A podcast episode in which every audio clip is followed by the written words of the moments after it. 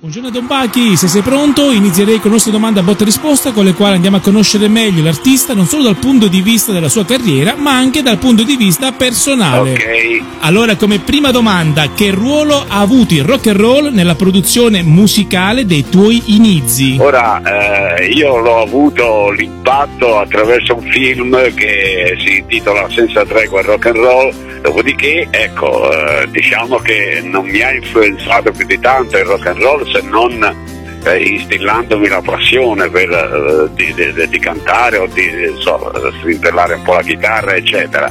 Ma eh, l'impatto, diciamo, con quella che poi sarebbe stata la mia musica successiva è stato con i cantautori, ecco. La tua famiglia ti ha supportato nella carriera artistica? Ma guarda, io eh, sono di una famiglia operaia ovviamente, eh, non è che mi abbiano supportato, ma diciamo hanno sopportato questa mia, questa mia passione eh, non eh, impedendomi di, di proseguire nonostante mi rendessi conto che sicuramente mio padre non ne fosse proprio entusiasta, anzi non lo era per niente, allora mi diede un ultimatum e mi disse, eh sì, mi disse guarda, usa questi 18 mesi che non fai il militare, facciamo conto che tu sei a fare il militare e fai quello che puoi fare.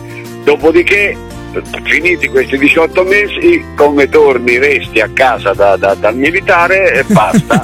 Don, ma è vero che quando sei entrato nel clan hai rischiato di chiamarti Cocco E Bacillo? ho rischiato sì di brutto, questo era, era il nome che Adriano voleva impormi, ma guarda proprio in funzione della canzone peraltro, perché la canzone ho detto è, è una ballata country, tipo country western. Certo. E allora io arrivai a Milano che ero affetto da un raffreddore fortissimo da fieno, era proprio marzo così eccetera.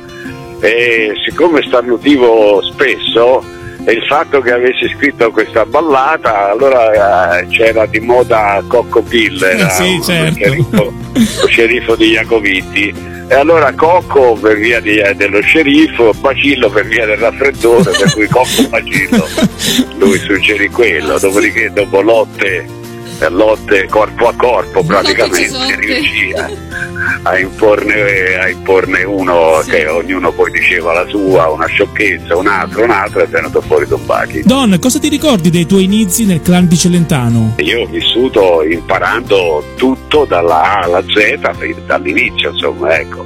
E piano piano eh, mi sono integrato e inserito perché io ricordatevi lasciavo una realtà che era una realtà paesana fatta anche di amici, delle prime ragazzine, eccetera, certo. eccetera. Quindi questo, questo è stato un distacco molto doloroso eh, e anche traumatico perché mi sono dovuto andare a inserire in una grande città, in un gruppo che già si conoscevano e facevano questo mestiere da, da qualche anno, Ricky Gianco, eh, Adriano stesso, Guidone, insomma, eh, quindi io ho dovuto in qualche modo cambiare tutto il mio, il mio modo di vedere, di pensare, lo stile di vita. Certo, comunque in quel periodo sfornavate dei grandissimi successi, infatti ricordiamo nel 1962 Pregherò, che presenta un testo decisamente diverso ma sicuramente più interessante dell'originale. Come mai la scelta di questo contenuto? Ma guarda, era proprio appunto, beh, certamente io ho un'educazione di stampo cattolico, beh, la mia famiglia, mia madre poi soprattutto, mio padre molto meno devo dire, però mia, mia madre sicuramente, quindi sono stato allevato eh, nella fede, ecco. E eh, come vi ho detto prima, ero appena arrivato a Milano e eh, dopo un paio di mesi che ho vissuto a casa di Adriano, eh, eh, perché io non avevo un, un soldino, insomma, ecco, ero arrivato con quelli che avevo guadagnato facendo il cantante dell'orchestrina, ecco. E quindi niente, sono andato in questo alberghetto all'Hotel des Étrangers e, e ovviamente avevo un animo molto contrito, eh, chiaro, eh, come vi dicevo prima eh, ero sotto trauma ancora, eh, sentendomi così solo, mi sembrava di, di- di- di stare in un altro mondo, solo e abbandonato, ecco, capito? I miei erano lontani, i miei amici ormai potevo chiudere qualsiasi tipo di, di possibilità di starci ancora insieme, eccetera, quindi eh, è chiaro che viene fuori una, un sentimento che si avvicina molto a quello spirituale. Le vicende con il clan hanno danneggiato o favorito la tua carriera? Ma eh, per certi aspetti sicuramente l'hanno favorita perché eh, facevo parte di un gruppo così esclusivo, capisci? Il clan eravamo, eravamo quelli che in un certo senso si distaccavano un po' da tutto il pensare comune, come si suol dire. Certamente stato, per me è stata una bella lezione, una bella scuola. Poi certamente eh, sono accadute cose nel prosieguo che, che questa cosa qua insomma praticamente si è rivoltata, ecco, capito? Perché sono finiti gli anni della, della, della spensierata gioventù.